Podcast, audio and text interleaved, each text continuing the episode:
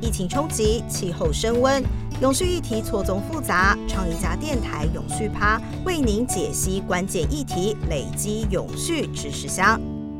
欢迎回到倡议家电台，我是联合新闻网倡议家主编殷峰。呃，今天呢，我们很开心邀请到阳光伏特加共同创办人陈慧萍来到我们的节目上。那除了这一个 title 之外，他其实还偷偷的有另外一个身份。我们是不是先请菲比来跟我们打声招呼，然后来告诉我们他另外一个身份是什么呢？好。各位听众朋友，大家好，我是阳光福德家的共同创办人菲比。那我同时也是台湾绿能公益发展协会的理事长。这不是什么秘密的组织，而是一个希望能够让绿能普及，让所有的人都可以参与，而且不要遗落任何人的一个很棒的一个呃倡议的团体。哦，绿能公益协会，我要再重新帮他就是呃 repeat 一次，绿能公益协会的理事长陈慧萍菲比。所以，我们呢就很特别，因为我觉得，呃，听众朋友如果有呃关注我们，或者是聆听我们前几集的唱一家电台啊，大概就可以知道说，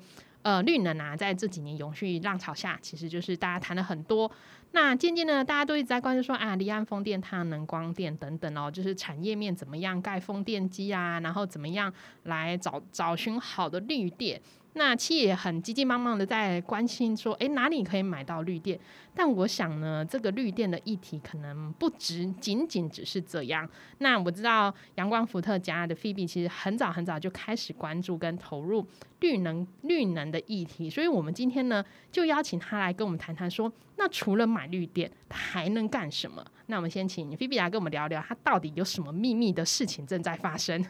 好。那基本上，我觉得刚刚英峰帮我提到了，其实我投入台湾绿能的一个关注其实很久。那我自己是从社会人文的角度，我的博士论文就是在关注台湾太阳光电的在地使用。那我也看到台湾绿能发展的一些问题，所以在二零一五年，那我跟几位伙伴，我们一起成立了阳光伏特加。那我们的目标，那跟我的行动的初衷，其实就是希望能够让所有的人都可以参与到能源转。行，那因此呢，阳光伏特家它是台湾第一个，也是目前最大的公民电厂平台。那同时，我们也是台湾第一家绿能售电业。我们的使命就是要让能源永续走入日常。大家可能会觉得能源离我们很远，但事实上，它其实是当代社会生活的必需品。那我们希望让这件事情能够离我们更接近，所以我们有三个产品的策略来达到这样的愿景哦。那第一个就是我们刚刚提到的公民电厂，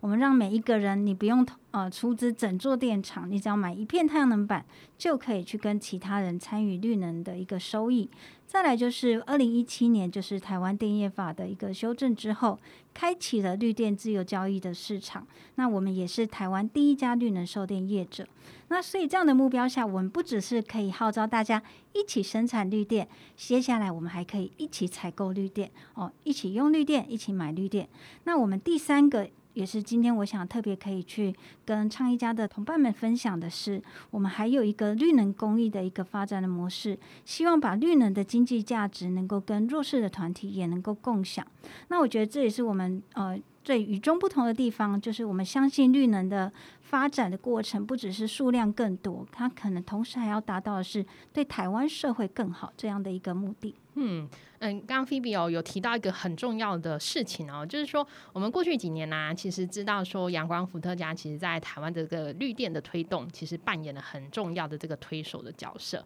那刚才菲比其实有提到说，呃，过去大家呃理解绿电不就是买跟卖嘛？这两件事情其实就是比较容易想象。那那早些年比较辛苦，连买绿电跟卖绿电这件事情都花了好多时间来教育大家和跟大家来沟通。那好不容易等到这个永续浪潮之后，大家其实需求变大。可是，嗯，我觉得菲比或者是阳光伏特加又很特别，他又悄悄的把目光放向说这个呃社会跟呃公益的领域，这个的细节跟重点到底是什么？能不能让呃菲比帮我们多介绍一点点？因为可能大家觉得说，嗯，不就就是买绿店跟卖绿店这件事情而已吗？是。那其实我们的第一步就是让每一个人都可以参与呃公民电厂。那它其实让大家可以第一步的去理解到说，诶，太阳能的这个光电的一个应用，其实是可以在家家户户的屋顶上也可以来实现。所以民众可以提供自己的屋顶来做盖太阳能电厂。那资金的部分，我们可以去找。更多的人来一起参与出资的行动。那事实上呢，这样的模式我们套用在绿能公益，它也是一个呃非常类似的模式，只是这一次出资的来源是企业以及民众的爱心。所以，当我们去呃募资到一片一片的太阳能板。那这每一片太阳能板的收益也会变成一个更永续的一个资金，来挹注到我们想要帮助的弱势团体或是社服单位。那我觉得它有一个很棒的好处，就是当绿能结合公益，它其实激荡出一个非常不一样的一个火花。啊，一方面是它解决了呃社福团体他们在过去资源上的一个困境，也就是。包含像最近大家可以感受到疫情来袭的时候，他们的捐款就变得更不稳定啊，甚至是雪崩式的降落啊。所以其实当绿能结合公益，它可以透过一个二十年的再生能源的发电的趸购政策，把我们一开始投入的这个爱心变成一个二十年永续、源源不绝啊，甚至像太阳出来的时候，它就可以得到很棒的一个呃呃资金的支持。所以我觉得这样的一个绿能公益的模式，其实它带来了一个绿能应用的一个更有价值的一种方式，而且我们还可以透过很多元的一个参与方式来扩大这样的绿能参与的影响力。了解，刚才其实呃菲比有跟我们特别介绍，就是说，嗯，阳光伏特家其实本来在那个关注就是公民电厂嘛，就是说，哎，大家可能呃。如果听众朋友有熟悉绿能产业的话，都会喜欢说：“哎，那是大电厂找一块地来盖。”那这个公民电厂很特别，就是说：“哎，你家屋顶其实就能够有个呃，可以盖太阳搭建太阳能板，那让想买绿电的人就可以在这个上头，就是呃做投资，然后做买太阳能板跟这个投资的过程。那其实想买电的人也可以就是取得。那这一次呢，就是说在。绿能公益的一个一个过程里头比较不特别不一样，就是说，哎，这个出资的人他其实变成是企业，然后能够被帮助的人其实就是这个弱势团体的机构单位，他可能楼上就是一片屋顶，然后一个空地，他可以拿来就是搭搭建这个太阳能电板，然后从中的获益其实又能够帮助这个弱势团体很需要的资金的益助或者是资源的益助，这其实是一个很特别的事情，嗯。其实这么创新的模式，我们从二零一六年开始哦，我们有第一个案子在桃园的国际儿童村。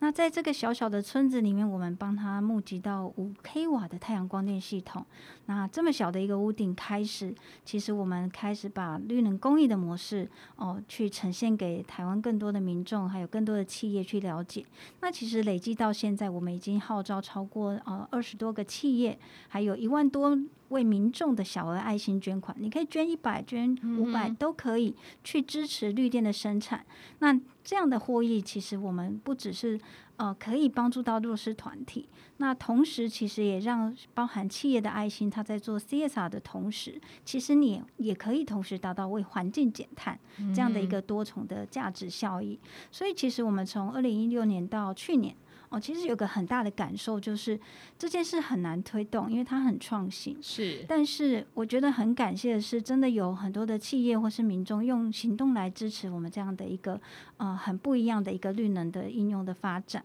那同时在去年的就是疫情，其实冲击到我们二零二零跟二零二一年的一个推动。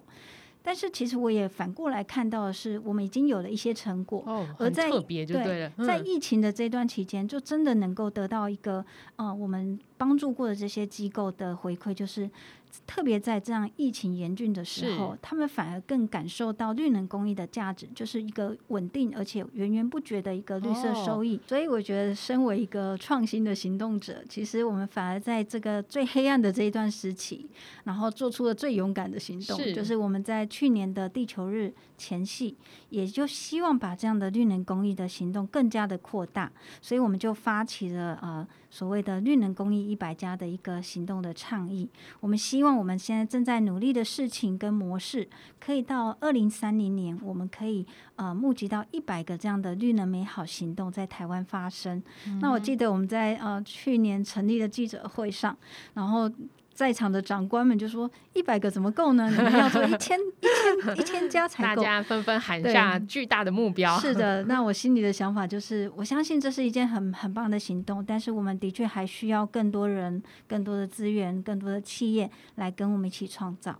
我很好奇，菲比为什么总是在逆风行动啊？我们来想想，这个为什么要讲做逆风行动哦？你看看，回到刚才，呃，菲比讲说，二零零五年、二零零六年啊，阳光伏特加就投入这个台湾绿电的发展。那我们想想起那个时间点，大家有人在谈吗？好像也没有哈。然后呢，到去年的时候，菲比有讲到说说，哎，那他我们来成立这个呃，就是绿能一百的这个倡议行动的时候，其实坦白说，那个时候呢，绿能风风火火的。那其实说，哎，大家其实把它视为是一个发展的产业，其实这个真金白银也其实是相对容易的来投入。可是呢，菲比呢就非得要挑一条难做的路，这个要把它跟公益的来结合，这个其实是一件很特别的事情呢。能不能说一说你为什么这个就是特别要把这个好好大家一一股脑要做的事情，你反而没没有就是也投下来，反而悄悄的把目光拉一条支线来看看这件事情？嗯。我觉得这可能跟我天生反骨吗？不不好说。对对，我们可能要把你抓抓出来，好好检验一番。对，应该是说我其实对于人的关注跟关怀，一直是我从小到大非常呃独特的一个眼眼光。所以，我在我看很多事情或是呃社会的现象的时候，其实我就会特别去关注到所谓的脆弱族群，在这样的一个社会问题、社会议题，或是我们讲发展的过程中。有没有被遗落？所以我一直认为说，台湾的绿能需要发展，这是一件事情。但是我们可能不能忽略掉，是这个绿能发展的过程，是不是也能够达到帮助台湾社会的人民可以一起共好这样的一个发展？否则，我们一直在追逐成长或是起飞，但这个过程总有一些人被牺牲、被落下的时候，我觉得这样子的一个发展就不是一个更好的一个可能性。所以我一直很喜欢联合国永续发展目标哦，它其实对我来讲就是一个指引。全世界走到更好的未来的一个罗盘，是我们可以知道我们从哪些方向去努力，就可以达到一个更好，就是环境、经济跟社会更好的一个发展，而不是牺牲环境或是牺牲社会。那我觉得这三方面更好的一个方向，我们就可以找到更好的一个成长的路径。只是这样的路径底下，我觉得以绿能发展在台湾，我一直觉得，呃，绿能发展的过程应该要不遗落任何人这件事情。哦，是应该要被提醒的。那包含从我自己的博士论文，或是到我的创业的行动，到现在绿能公益的这样的一个扩大，其实我们的目标都是希望转型的过程也要达到公正转型这样的一个目的。因为我觉得科技的发展最终它的初衷还是以人为本。那如果我们遗落了这所谓所有的发展，其实都是要回到对人更好这件事情，而这个人是所有的人，而不是少数的人。那这样的一个呃发展才是更好的一个方向。嗯，我我其实特别在这一集啊，想要菲比啊来上唱一家电台，也是很。呃，听他说这个观念，跟他呃，毕竟在我们创业家写了好多专栏文章，都在谈这件事情啊。我觉得我还蛮喜欢皮米屡屡跟我们提醒的一件事情，就是说绿能发展，它当然是台湾一个很重要的呃产业发展、经济的产业。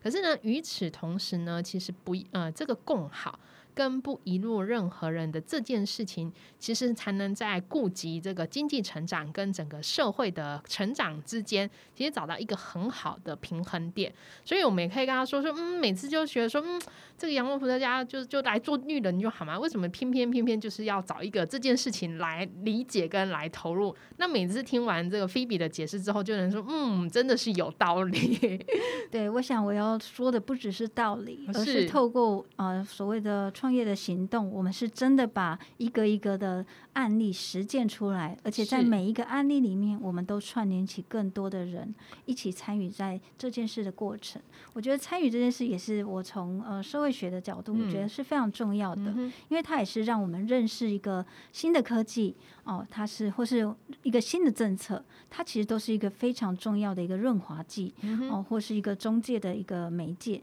因为它只有参与，我们才会开始想要去真的认识这样的一个绿能科技在台湾的发展，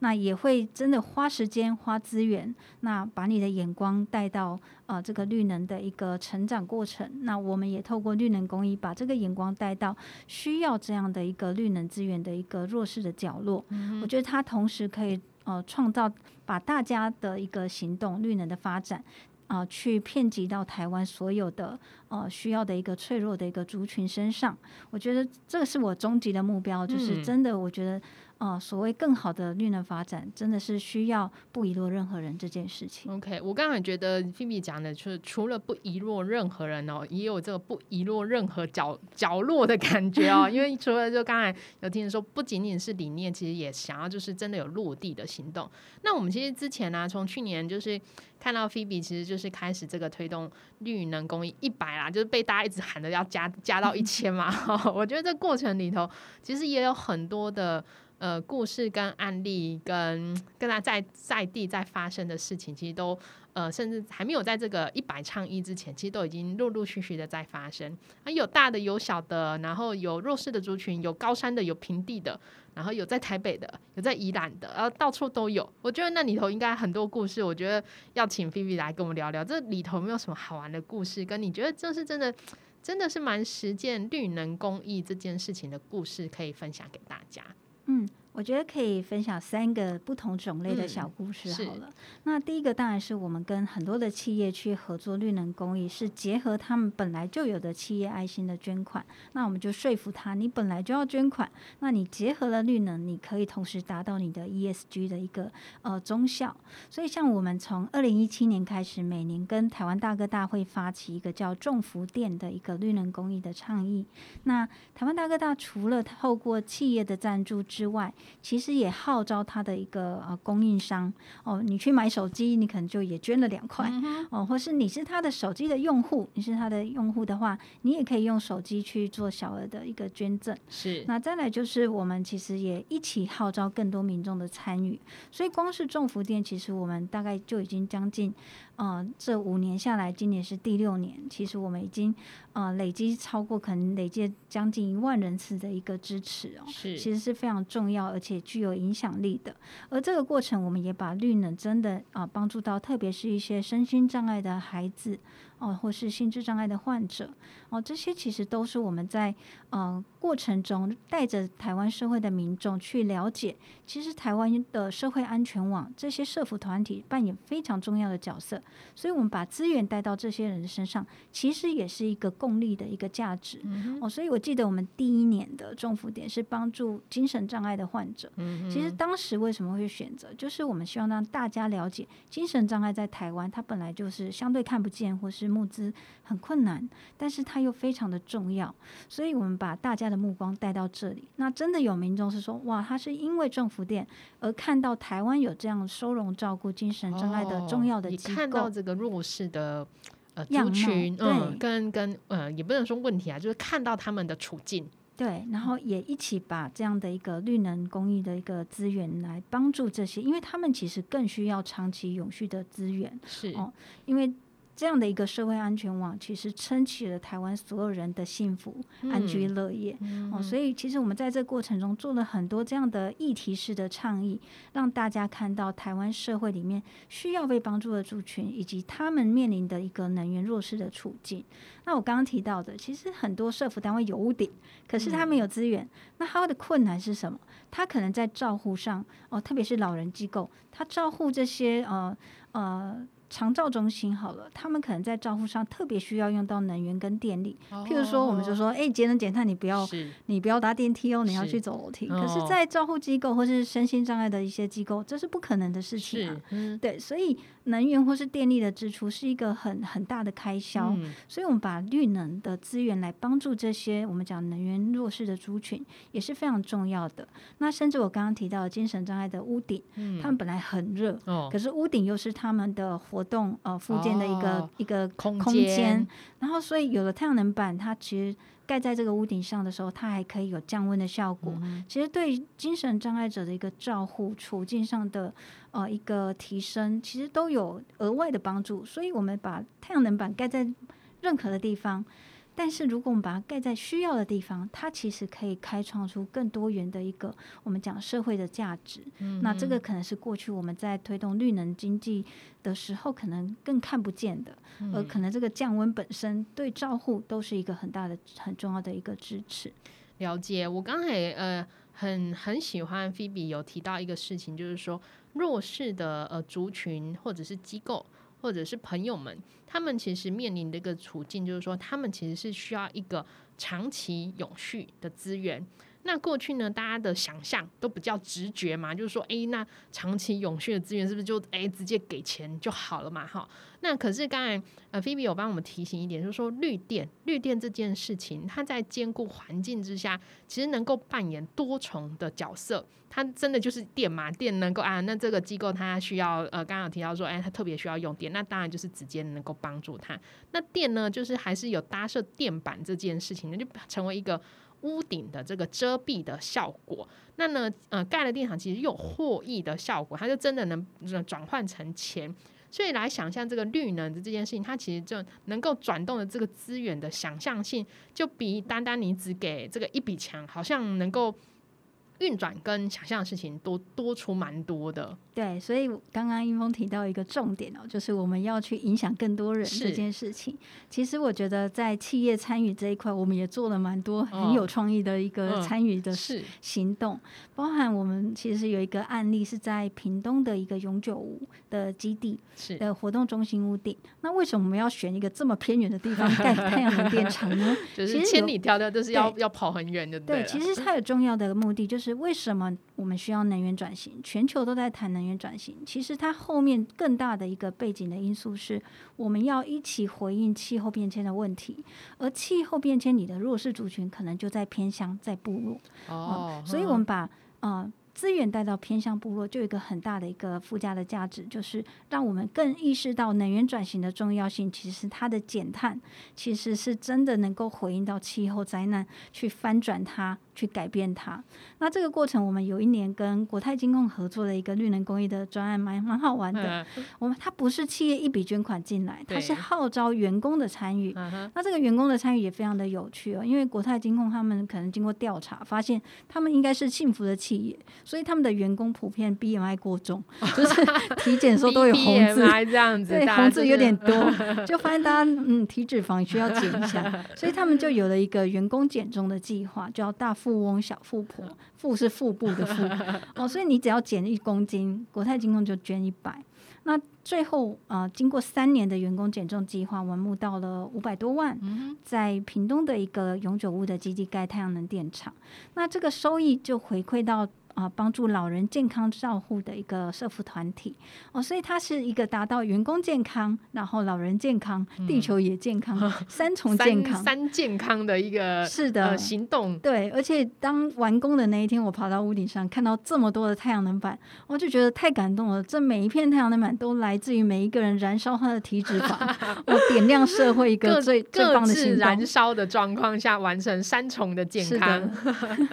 那我想，呃，Vivi 刚刚讲说有三个故事，我觉得刚刚听了两个故事，我觉得都都挺有趣的，尤其是个呃。国泰员工燃烧脂肪，然后呃维护他人健康，然后也顾了地球的健康。这个故事，我觉得这个健康的串联，我觉得非常有意思。那应该还有什么不同的故事也想跟我们说？嗯，我想最后想要分享一个是绿能，其实还可以结合地方创生的案例。哦，地方创生，这个是真的真的没有想过。对，大家可能没有想到绿能跟地方创生怎么结合。是，其实我们在呃过去有一个比较特别的案例，大家就想公民电厂不就找太阳最大的地方盖就对了。对啊，但事实上，我们找了一个太阳不太大的地方盖这 这件事情本身，它后面你还是蛮反骨的哦，就是偏偏要找一个很特别的因为我相信地它有其公民电厂有其他的价值，所以我们在北海岸，我们找了一个呃六星级的露营区。哦，那我们跟绿盟合作，那为什么我们要在北海岸盖一座公民电厂？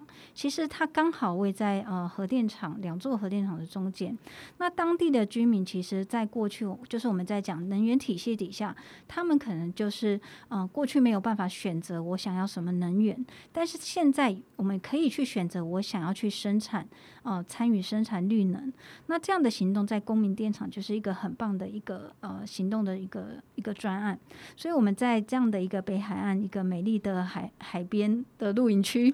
我们找到了一个露很棒的屋顶。那这个屋顶上，其实我们就透过呃两种模式的混合混搭型的公民电厂，我们就让大家可以去呃出资购买一片太阳能板，收益是回到你自己的账户。再来，你也可以选择捐一片太阳能板，收益是回到这个地方上的一个呃支持地方创生的一个团体哦。然后呃，地方的废核行动联盟，他们在当地做很多像友善农业哦，扶持在地的一些青农等等哦，这些在地的组织，他们要长期永续的去做这样的一个地方的转型跟改造，其实也需要更永续的资源。那我们把能源做了一个很大的翻转，让这里的人也可以去选择，我想要支持更多的绿能的呃发生，而我也可以参与其中。那再来就是这个屋主很特别，它是一个露营区嘛，所以那个屋主他们还特别的呃，从社会企业的一个回馈，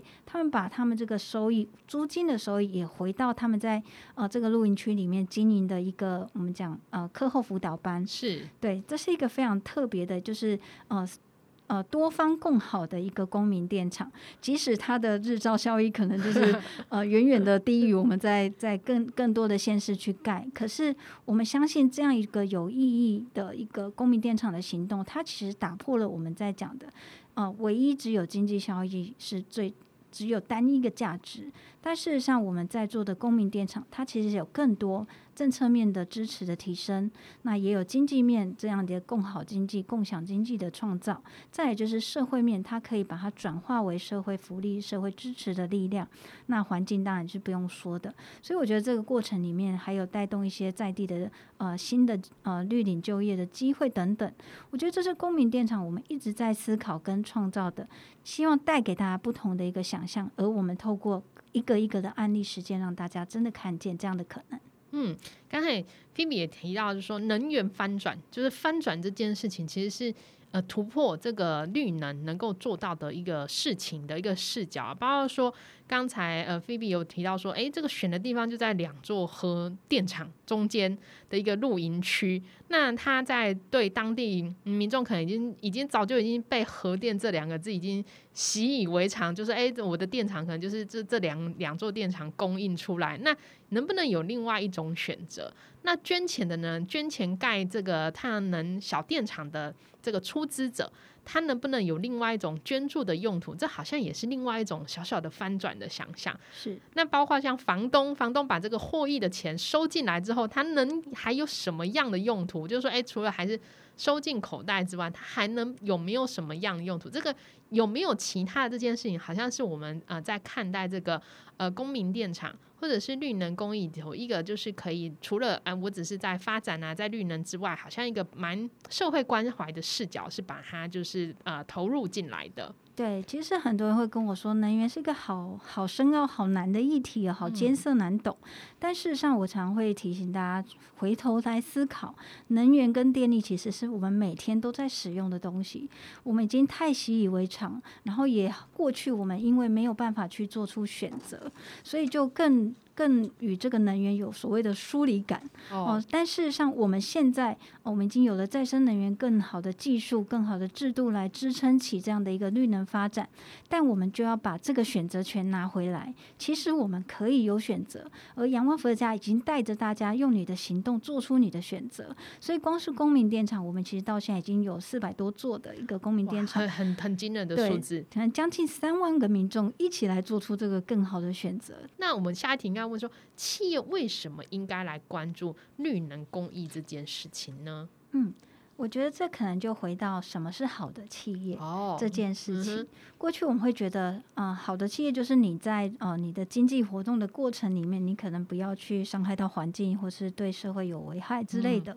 哦，所以过去的想象比较是从呃企业社会责任的角度，你赚钱是不是有回馈社会？哦，有你有没有对环境造成污染？那其实呢，这是一个消极性的一个一个最低底线。对。那事实上这几年，我们慢慢看到大家对于好的企业的想象，它有另外一个标准，就是 ESG。刚刚一直不断提到的，所以我们一直提到是企业，它现在要做到的是，它在环境面要做到，嗯，不管是对环境友善，或是呃对呃减碳哦有更积极的作为。再来就是它在社会面哦，ES。S 就是社会的这个层面，它能够去创造的不只是股东的一个共好，而是所有利害关系人的共好哦。所以你能够帮助到的不只是啊把经济的收益回到一个呃经济价值的层面思考，而是。呃，从一个共创或是共好的经济的模式去思考，你做的这件事是不是跟你的员工、你的客户、你的所有的利害关系人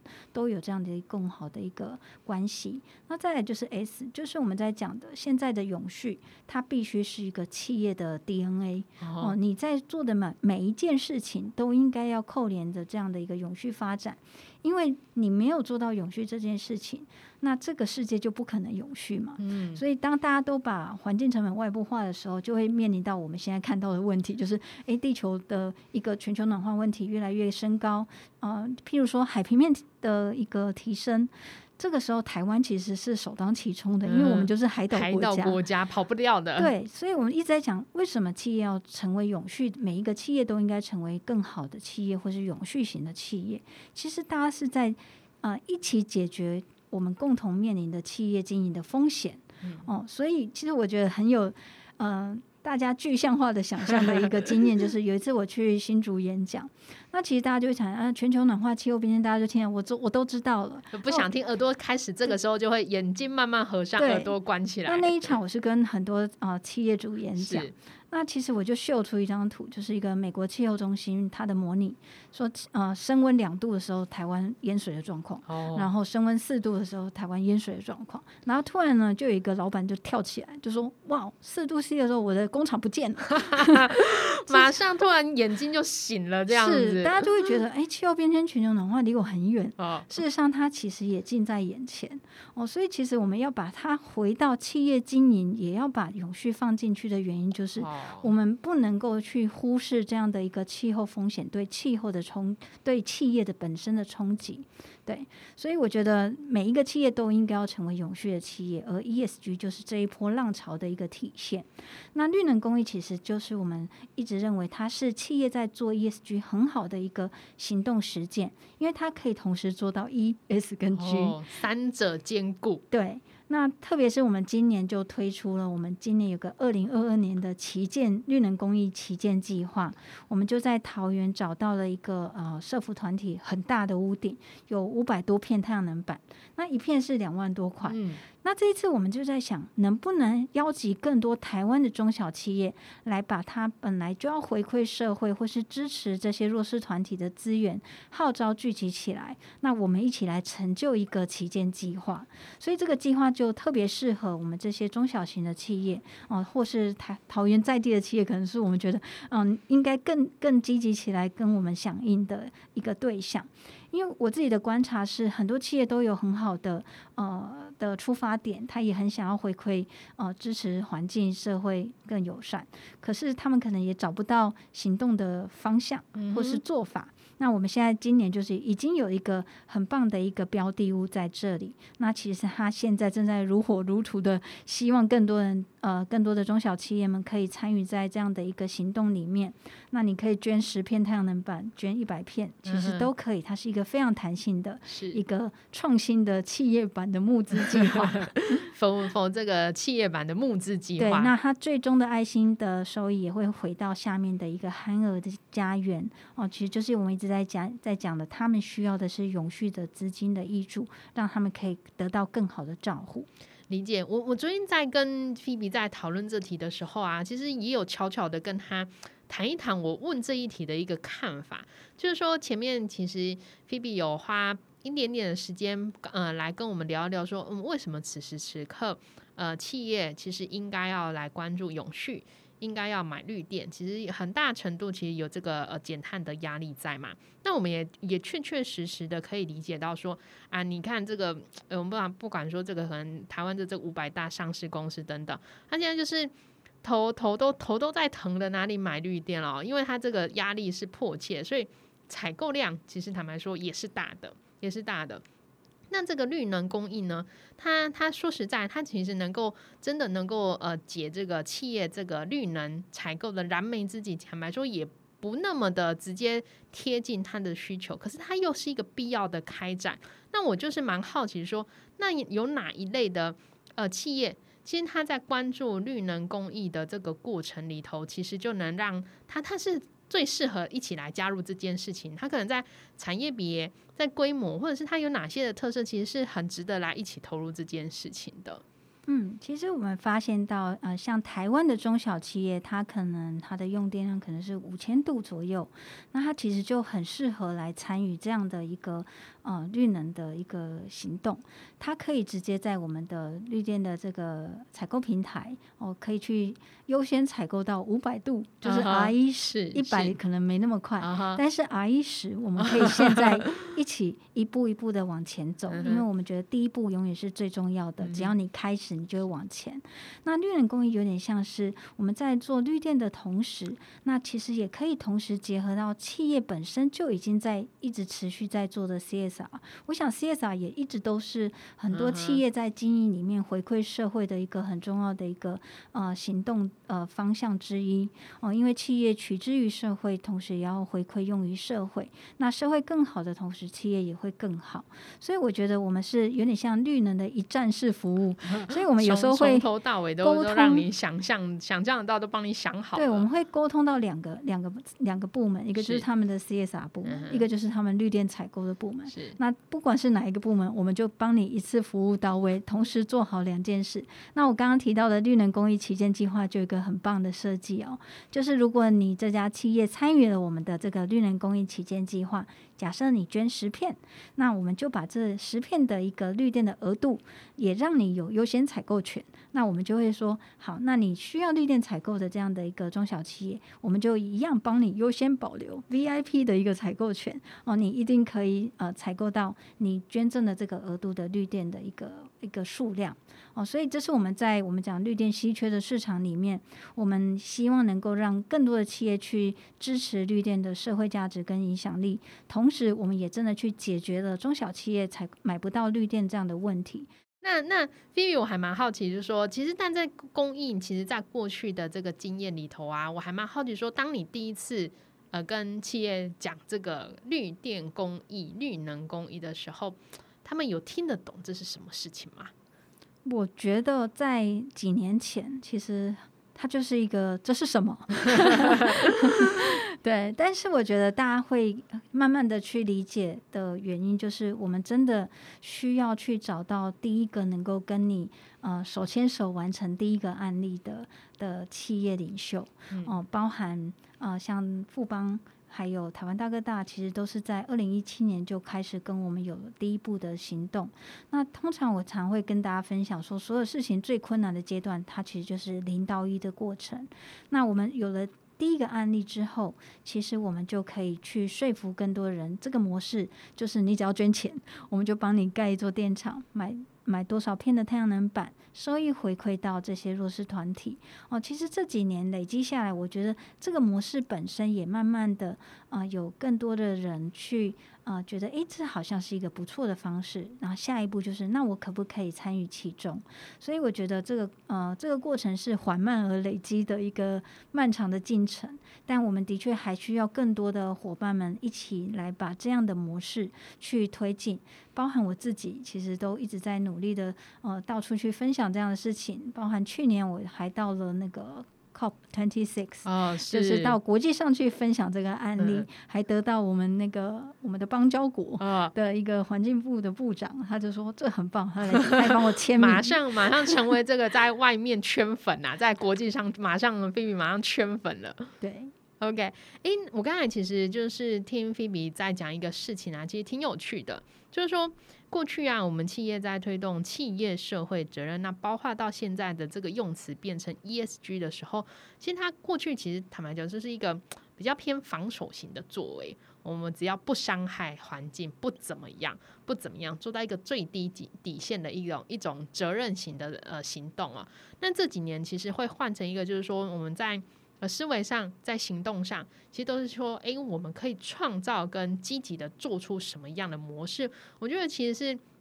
关注这个议题，其实是一个蛮大的翻转跟做法。那绿能公益显然就是在一个从这个防守型的社会责任到这种积极型的社会责任的这个过程里头，其实是可以扮演一个很重要的角色。是，谢谢英峰帮我们下了一个很精辟的一个 注解，完全完全想了这个花五秒钟，赶快帮。菲比 highlight 这个重点出来，是是是，的确，我们在绿能公益的部分，其实一直在创造新的呃价值跟模式，那也去连接到我们认为重要的议题。那包含其实我们也的确发现，它帮助到很多的企业去呃翻转，就是它从被动式的做一些补偿社会的措施，变成积极的创造更多的资源去帮助社会或环境。那我觉得有一个蛮有趣的例子，就是大家会想象，哎，做公益这件事都是大企业才有钱嘛？对。但事实上，我们像我们跟呃大江生医，大家可能会知道，它是一个做美妆、做面膜的一个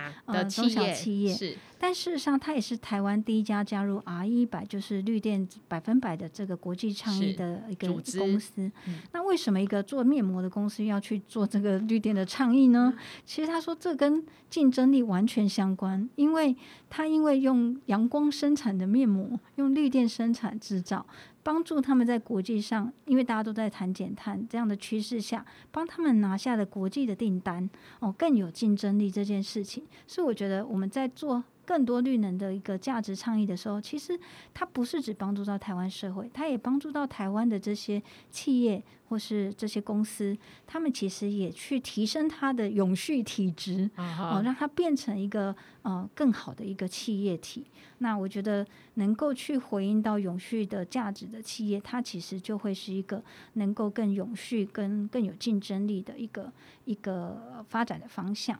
嗯，那我们其实呃，昨天可能前阵子也是在跟菲菲在聊这个绿能啊、绿能公益的议题的时候，我们自己也悄悄观察到，显然呢，在明年度这个呃，想必近年减碳这件事情的目标，还是大家是积极的回应跟积极的想想方设法要来解决哦。可是，在这个议题其实这个轰轰烈烈，然后可能过阵子大家可能又要要关注说，哎，能不能供应这么多的议题跟浪潮，甚至是国际的关注度之下。那这个事情这么轰轰烈烈，有没有哪些事情确确实实是呃，菲比也的确要在大提醒大家多一点，就是说，哎，不要只是在关注这个绿能之外，应该还有什么事情跟什么行动，其实是还是我们可以持续的来推展。